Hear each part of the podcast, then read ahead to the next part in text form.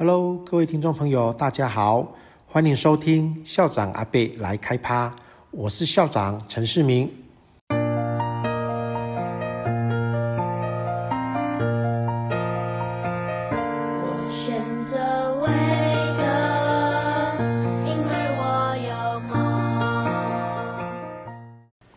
各位听众朋友大家好，欢迎收听校长阿伯来开趴。今天在线上跟我们聊天的是三年级的石嘉凯。嘉凯先跟听众朋友问好，然后简单的自我介绍。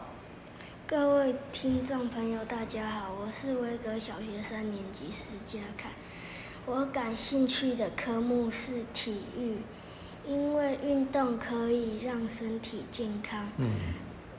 我也喜欢踢足球，因为踢足球是很多人一起踢，可以让我学到团结合作。我擅长的运动是打篮球，因为跳可以让我长得更高。哇，难怪校长看你的身体很健康，对不对？对，很好。这个庖丁解牛的故事，让我们了解到事物的规律跟熟悉巧妙的技术相比，到底哪一个重要啊？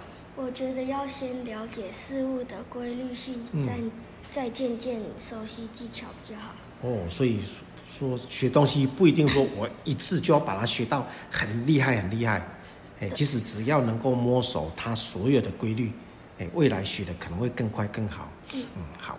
那庖丁他的能力，他是天生的吗？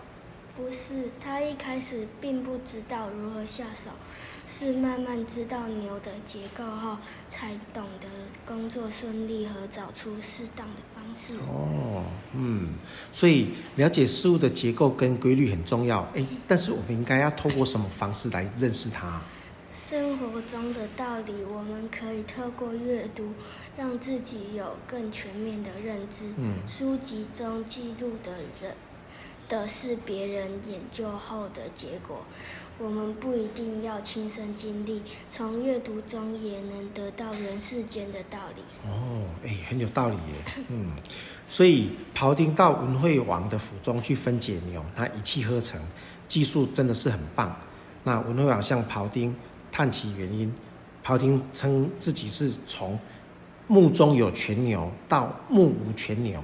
这个好像有一点悬但是他最终还是游刃有余。